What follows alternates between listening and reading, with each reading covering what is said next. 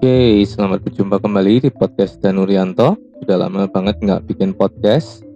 Memang saya lagi sibuk dengan beberapa kegiatan belakangan ini, jadi nggak sempat-sempat bikin podcast. Nah, kali ini podcast kita kali ini saya kembali mau cerita tentang uh, kebaikan Tuhan yang saya dan istri ini boleh alami. Jadi kembali lagi ke tujuan saya buat podcast adalah untuk saya ini boleh sharingkan bagaimana Tuhan itu menolong hidup saya, menolong hidup saya dan istri, dan bagaimana Tuhan itu menunjukkan kemurahannya. Jadi semoga Anda sekalian terberkati oleh podcast kali ini.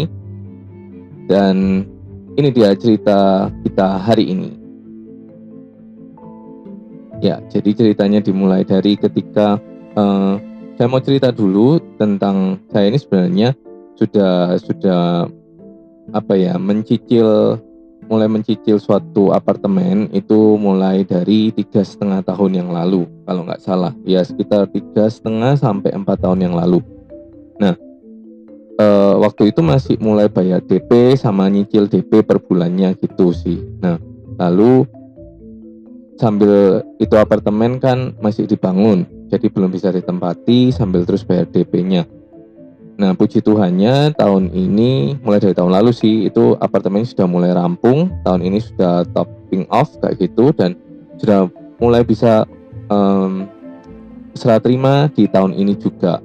Tapi ya itu karena ini sudah mau masuk masa serah terima, maka pihak dari apartemen itu menghimbau kepada para calon penghuninya, calon-calon pemiliknya ini untuk segera uh, intinya itu melakukan entah itu pengajuan kredit ke bank KPA atau KPR itu agar segera bisa uh, memulai langsung ketika nanti serah terima apartemennya gitu. Nah, saya mendapat info sih awalnya itu serah terima di apartemen saya itu bulan Februari. Kalau nggak salah Februari, tapi ternyata setelah itu uh, diundur sampai bulan Mei di bulan Mei 2021 ini. Oke, menurut saya sih nggak masalah 2021 di Mei karena toh ya e, kondisi pandemi seperti ini juga hmm, kalau mau keluar uang banyak itu juga mesti berhati-hati berpikir juga. Nah singkat cerita setelah cari info sana sini e, saya dapat info kalau lebih baik kalau misal serah terimanya itu bulan Mei maka lebih baik sekitar bulan Februari, Maret itu sudah mulai cari-cari bank untuk boleh pengajuan KPR itu. Lalu kami pun mulai saya dan istri mulai untuk mencari kayak gitu.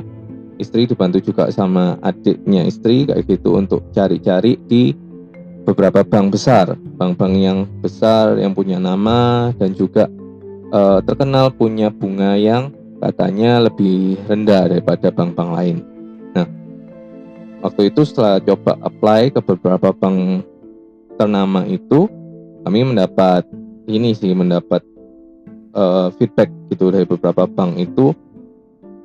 Ternyata hampir semua bank itu menolak uh, pengajuan kami. Sempat kaget juga sih lu kenapa ini kayak gitu? Lalu setelah dijelaskan oleh beberapa pihak bank itu beberapa uh, satu bank bilangnya karena statusnya istri yang masih karyawan kontrak gitu belum karyawan tetap. Karena memang istri saya ini baru mulai masuk juga belum setahunan karena itu jadinya masih statusnya karyawan kontrak begitu. Ya itu itu menyulitkan gitu. Ya biarpun atas nama apartemennya itu atas nama saya tapi kalau sudah menikah itu e, keberadaan atau status istri itu sangat diperhitungkan juga. Nah itu. Jadi masalah pertama itu tadi statusnya istri ya kan Nah, lalu uh, ada bank lain juga yang mempermasalahkan secara besarnya gaji. Jadi di mereka setelah menganalisis mereka bilang kalau gaji saya ini masih kurang mencukupi, gaji kami berdua ini masih kurang mencukupi untuk lolos dari verifikasi bank tersebut. Itu. Lalu ada pun bank yang uh, meloloskan kami kayak gitu, tapi mereka tidak bisa memberikan pinjaman 100% jadi cuma sekitar 15 15 20 persen gitu yang mana itu sisanya kami harus uh, bayar gitu ke apartemennya mereka hanya pihak bank hanya menalangi sekian 10 atau 20 persen itu tadi. Wah, itu lumayan juga sih. Itu lumayan waktu itu buat kami itu sedikit pusing. Itu sedikit pusing gimana ini kayak gitu. Karena uh, kalau menyangkut status istri tadi nggak mungkin juga kami bisa melakukan apa pun pada pada status itu. Soal gaji juga beberapa bank yang kami sempat ajukan kreditnya itu mereka tidak uh, apa namanya tidak melihat kerja sampingan itu masuk dalam hitungan gitu. Jadi ya hanya gaji pokok saja, gaji utama saja, pekerjaan utama saja yang yang dilihat. Nah, lalu singkat cerita, singkat cerita uh, beberapa ada salah satu kayak marketingnya itu tadi yang mengurus KPL dari salah satu bank itu um, nelpon saya kayak gitu dan menjelaskan mungkin ada cara pak kayak gitu. Tapi caranya ini bapak harus kerjasama sama tim HRD di tempat kerjanya bapak dan ibu. Bilangnya seperti itu ya kan? Lo kerjasama gimana maksudnya pak? Saya ini saya ini kurang paham sebenarnya kayak gini-gini.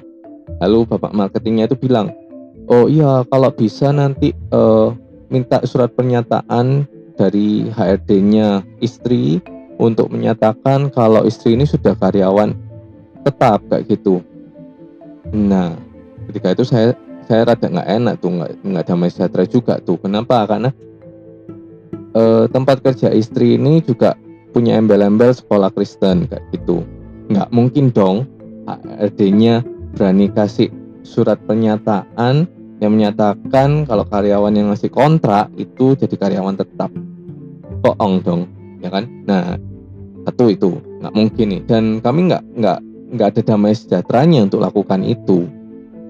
Dan itu benar-benar kayak satu jalan yang tertutup kayak gitu.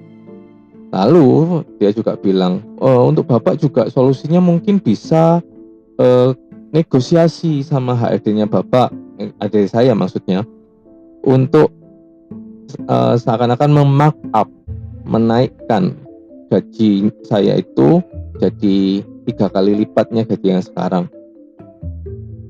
Jujur saya juga kerja di tempat uh, kerja yang nilai-nilai Kristianinya kuat kayak gitu. Dan nggak mungkin untuk ini dilakukan. Sangat tidak mungkin untuk uh, minta markup juga. Tidak mungkin. Dan lagi uh, saya baru tahu gitu saya baru tahu ketika dengerin podcast lain kayak gitu ataupun dengerin orang-orang cerita. Ternyata di luar sana di dunia orang-orang sekuler maksudnya dunia kerja sekuler yang tidak yang tidak ada embel-embel Kristen ataupun Kristen kayak gitu hal ini lumrah dilakukan. Itu yang baru saya tahu juga. Jadi menurut kesaksian beberapa orang yang pernah bekerja sebagai HRD juga itu mereka bilangnya adalah karyawan-karyawan yang meminta untuk pengajuan KPR itu mereka bekerja sama dengan pihak HRD-nya seperti itu. Jadi kalau pihak bank telepon mereka akan minta apa namanya bilang e, gajinya sekian, sudah bekerja selama sekian. Hal-hal yang lumrah dilakukan ternyata. Tapi tidak lumrah buat saya kayak gitu. Karena itu hal yang saya tahu itu something yang nggak benar, itu dosa, itu bohong ya kan? Ketika orangnya itu bilang gitu saya nggak mengiyakan sih mar. Uh, ketika marketingnya itu tanya bisa nggak pak gitu? Saya nggak mengiyakan saya cuma bilang ya lihat aja nanti pak kayak gitu. Tapi saya nggak berani mengiyakan gitu. Singkat cerita si marketing ini sempat tanya lagi gitu bagaimana pak? Apakah bisa? kayak gitu. Ya saya bilang nggak mungkin nggak bisa kayak gitu dan nggak mungkin bisa kayak gitu dan ya sudah mereka give up di situ. Bukan cuma mereka yang give up, saya dan istri pun sudah give up juga waktu itu, jujur karena uh, kami bingung juga gitu loh bagaimana way outnya, jalan keluarnya. Bank-bank besar nolak, kasih kredit pun nggak bisa 100%. Mau kasih kredit pun mereka ada syaratnya dengan berbohong tadi. Yang lebih kami beratkan sih bukan kami nggak dapat kreditnya sih, tapi kalau kami beratkan itu adalah kami dapat kredit tapi kami lalui dengan jalur yang tidak benar. Itu yang lebih kami uh, pikirkan kayak gitu loh. Bukan sekedar oke okay, kompromi di ini demi dapatin kredit. kami nggak bisa tuh lakukan seperti itu entah kami ini lugu-lugu bodoh atau gimana tapi kami tahu kebenaran kalau itu bohong ketika kami lakukan itu sebenarnya kami sedang membangun fondasi rumah kami di atas dasar kebohongan di atas dasar sesuatu yang nggak benar yang nggak menyenangkan hati Tuhan. Nah itu uh, kami sangat sangat nggak mau untuk lakukan itu.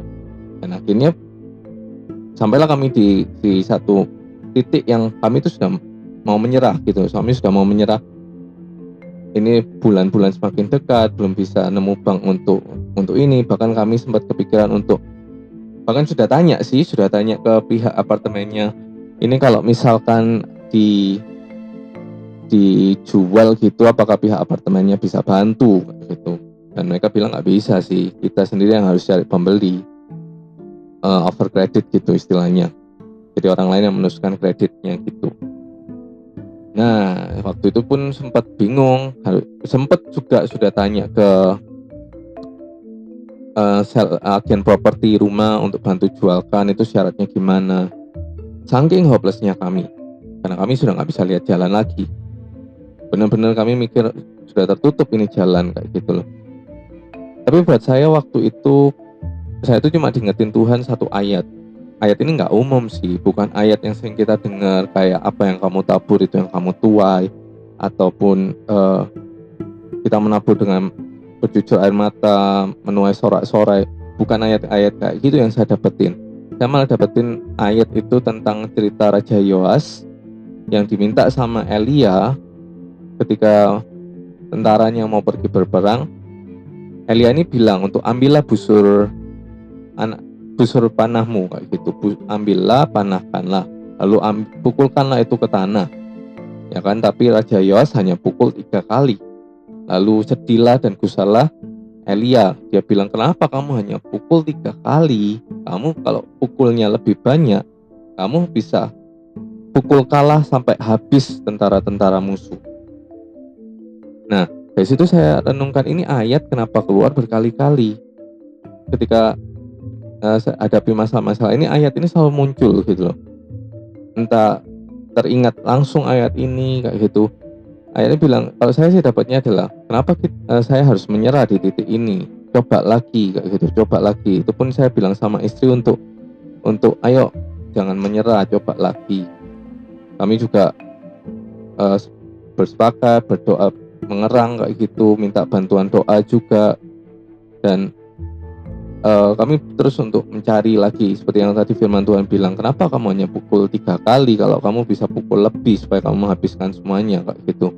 Nah akhirnya singkat cerita kami nggak menyerah di situ istri dan dibantu dengan adiknya. Istri itu terus cari bank kayak gitu dan kami nemu satu bank. Awalnya sih bank ini sudah pernah didatangi oleh istri dan adiknya waktu itu dan kata istri sih ada damai sejahtera ketika mengunjungi bank itu tapi kami belum sempat apply ke situ sebenarnya. Nah, lalu singkat ceritanya adalah pihak bank itu menganalisa segala macam dan mereka memberi kabar kalau uh, pengajuan kami itu di ACC. Nah, lucu kan? Dan mereka tidak mempermasalahkan uh, statusnya istri kayak gitu. Benar-benar di saat itu, wow, ini ini beneran kayak gitu dan setelah itu juga mereka bilang kami harus store ini ini ini. Apakah harus membuat surat pernyataan markup gaji? Tidak perlu. Dengan gaji yang ada sudah cukup. Gitu jadi gaji saya dan istri itu sudah cukup untuk pengajuan ini.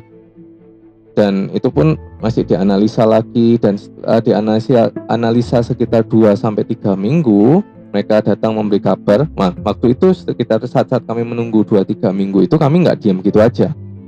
Ya jadi ini yang harus kita mungkin perlu lakukan juga. Ketika 2-3 minggu itu masa-masa menanti Tuhan itu nggak mau kita hanya menanti diem hidup enak minum kopi ongkang-ongkang kaki tidak seperti itu. Tapi ketika masa-masa menanti itu Tuhan minta kita ini untuk tetap aktif berdoa aktif mencari wajah Tuhan dua minggu itu saya dan istri terus bawa ini dalam doa kami kayak gitu. Kami terus bawa doa setiap harinya kami doakan. Saya pun puasakan untuk hal ini kayak gitu.